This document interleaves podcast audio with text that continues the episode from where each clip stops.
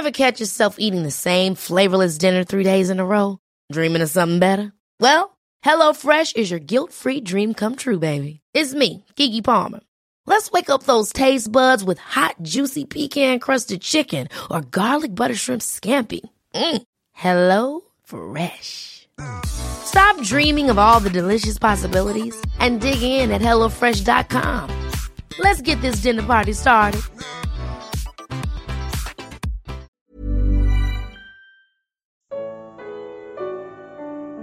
Quem é que mantém o universo funcionando? Evangelho de João.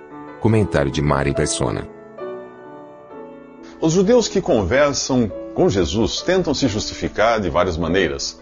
Além de apelarem para a linhagem de Abraão, eles também se comparam a outras pessoas e se consideram melhores do que a mulher adúltera, do que os nascidos de prostituição e até do que os samaritanos. Uh, eles, eles parecem até insinuar serem melhores do que Jesus. Afinal, não são samaritanos endemoniados, como acusam Jesus de ser, e nem são nascidos de uma gravidez inexplicada. Até hoje, os judeus chamam Jesus de Ben Pantera, ou filho de Pantera, que era um soldado romano. Nós gostamos de nos justificar pela comparação com outras pessoas, e geralmente pessoas piores do que nós. O problema é que a única justificativa plausível para alguém ser aceito por Deus é ser tão puro, santo e justo quanto Jesus, o único homem perfeito que já passou por aqui, por esse mundo.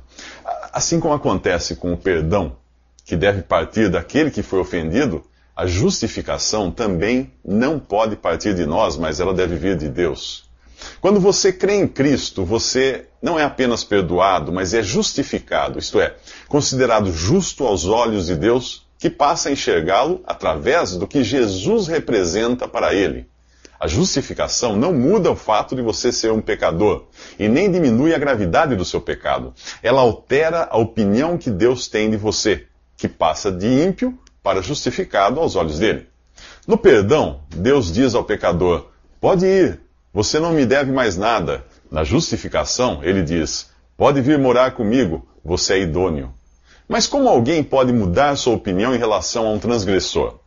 Dá um exemplo. Imagine um estudante na sala de aula que, sem motivo aparente, nocauteia com um soco o colega ao lado. Antes de encaminhar o agressor para a diretoria para ser expulso da escola, o professor encontra uma arma no bolso do rapaz desmaiado e fica sabendo que ele planejava matá-lo. Imediatamente o agressor passa de vilão a herói aos olhos do professor. Não ocorreu nenhuma mudança na violência da agressão. O que mudou foi o conceito que o diretor passou a ter daquele aluno.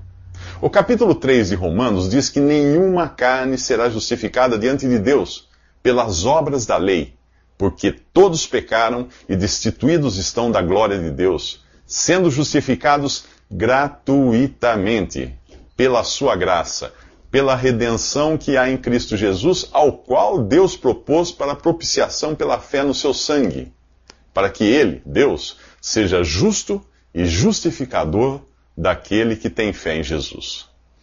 Você só pode ser justificado por Deus e através dessas três coisas: a graça, o sangue e a fé.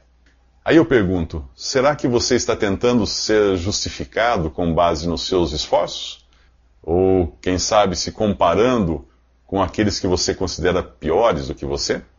Nos próximos três minutos, Jesus revela que sempre existiu. A palavra eterno não faz muito, muito sentido para nós, porque nós nascemos e vivemos no tempo. Assim como os céus e a terra, o tempo também foi criado e está intimamente ligado ao mundo material. A Bíblia afirma isso, e Einstein também. Ele disse: supondo que toda a matéria desaparecesse do mundo, então, antes da relatividade, acreditava-se que espaço e tempo continuariam a existir em um mundo vazio. Mas, de acordo com a teoria da relatividade, se matéria e movimento desaparecessem, já não haveria mais espaço ou tempo. Muito antes de Einstein, Agostinho escreveu: Não há dúvida de que o mundo não foi criado no tempo, mas com o tempo. E, Deus, e, e acerca de Deus, Agostinho também diz: teus anos permanecem ao mesmo tempo. Os teus anos são um dia, e teu dia não é como a nossa sequência de dias, mas é hoje. Imagine você o nó na cabeça dos judeus nesse capítulo, quando escutam Jesus dizer: Em verdade, em verdade vos digo que antes que Abraão existisse, eu sou. Ele não diz antes que Abraão existisse, eu existia, mas usa novamente a mesma expressão usada por Deus para se apresentar a Moisés: Eu sou. Isto revela que Jesus é Deus, o Filho eterno, não sujeito ao tempo, ou pelo menos não mais do que naquilo que ele mesmo quis se sujeitar em sua relação com a criação. Esse aspecto atemporal de Jesus pode ser visto no mesmo Evangelho de João, quando ele diz no, no capítulo 3: Ninguém subiu ao céu senão o que desceu do céu, o Filho do Homem que está no céu.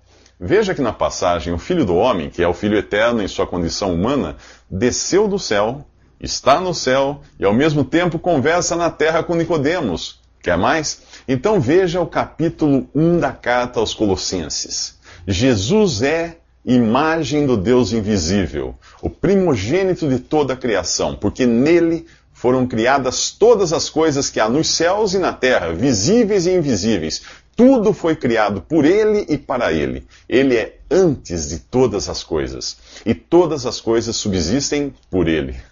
Em João 17, Jesus ora: Glorifica-me, ó Pai, junto de ti mesmo com aquela glória que eu tinha contigo antes que o mundo existisse.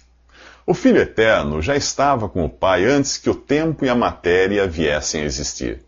Em Hebreus diz que ele sustenta todas as coisas pela palavra do seu poder. Além de ser o Verbo vivo da criação, Jesus governa as leis da física e mantém coesas as partículas que compõem a matéria. O nosso capítulo termina dizendo que os judeus pegaram pedras para lhe atirarem, mas Jesus ocultou-se e saiu do templo, passando pelo meio deles. Como ele fez isso? Nos próximos três minutos, Jesus revela por que o cego nasceu assim. No final de uma notícia na internet sobre o terremoto do Haiti, um leitor deixou seu comentário: Se Deus existe, então ele é incompetente. Você já reparou que sempre que algo dá errado, tem gente que aponta o dedo para Deus? Os ateus, então, são os que mais gostam de jogar a culpa no Deus que eles afirmam não existir. Esta prática não é nem um pouco original. Adão foi o primeiro a culpar a Deus por ter lhe dado a mulher que o levaria a pecar. Foi a mulher que me deste por companheira que me deu do fruto da árvore e eu comi. Adão insinua que nada daquilo teria acontecido se Deus não tivesse criado sua esposa. Você já culpou alguém por seus próprios erros? Isso mostra que você é tão pecador quanto Adão. Ah, você nunca erra? Bem, então o seu caso é mais grave. Todo profissional de saúde conhece os cinco estágios pelos quais passa um paciente ao receber a notícia que está com câncer. Primeiro vem a negação. Não, isso não está acontecendo comigo. Em seguida vem a raiva. Por que eu? Por que eu? O passo seguinte é barganhar e tentar resolver o problema sozinho. Ah, se eu mudar de vida, o problema desaparece. Depois vem a depressão. Ai de mim, estou perdido. Finalmente, vem a aceitação, a disposição para receber ajuda externa. O pecado, primeiro dos anjos e depois do homem, é o câncer que arruinou não só a espécie humana, mas toda a criação. O apóstolo Paulo explica em Romanos 8 que a criação ficou sujeita à vaidade e vive na expectativa de ser liberta do cativeiro da corrupção. E toda a criação juntamente geme e está com dores de parto até agora. Tudo, absolutamente tudo ficou arruinado: as criaturas, a terra, o universo, o tempo, o espaço. E quando a Bíblia fala que toda a criação está com dores de parto, entenda que a metáfora é bem precisa. As dores de parto tendem a aumentar e a ocorrer a intervalos cada vez menores até a hora final. Sofrimentos cada vez maiores e mais frequentes devem ocupar as manchetes dos jornais até Cristo voltar. Neste capítulo 9 do Evangelho de João, Jesus vê um homem cego de nascença e seus discípulos lhe perguntam: Mestre, quem pecou? Este ou seus pais para que nascesse cego? A resposta você verá nos próximos três minutos. Mas enquanto isso, que tal analisar em que estágio você se encontra? Você nega que é pecador?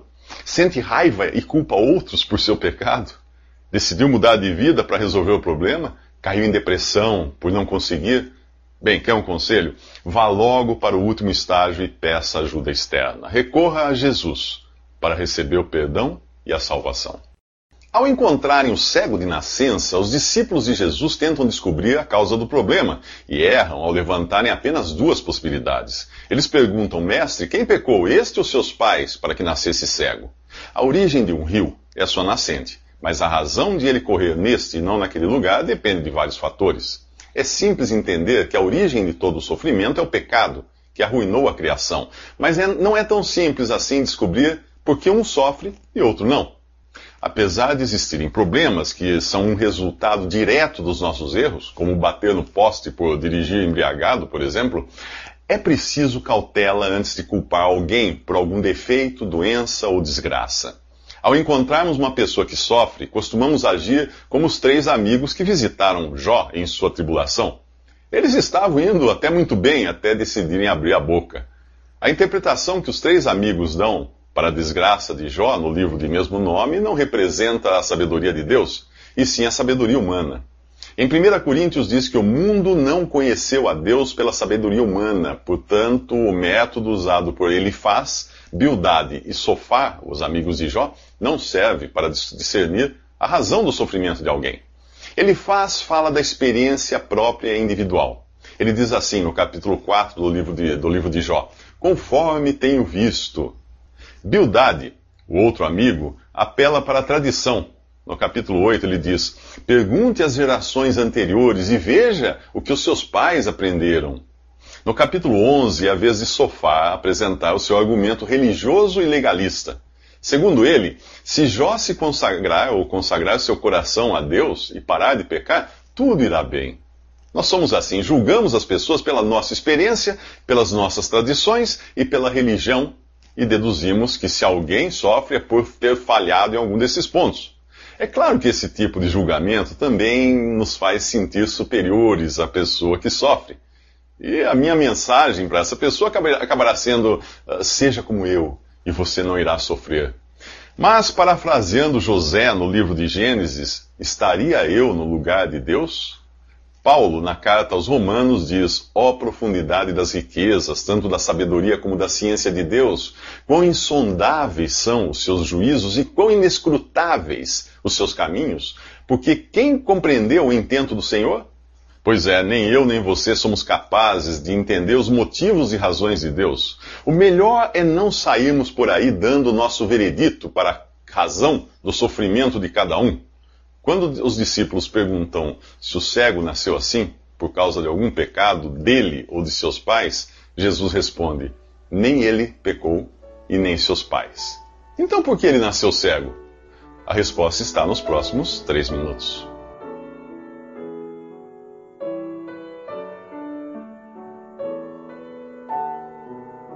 Visite respondi.com.br Visite também 3minutos.net.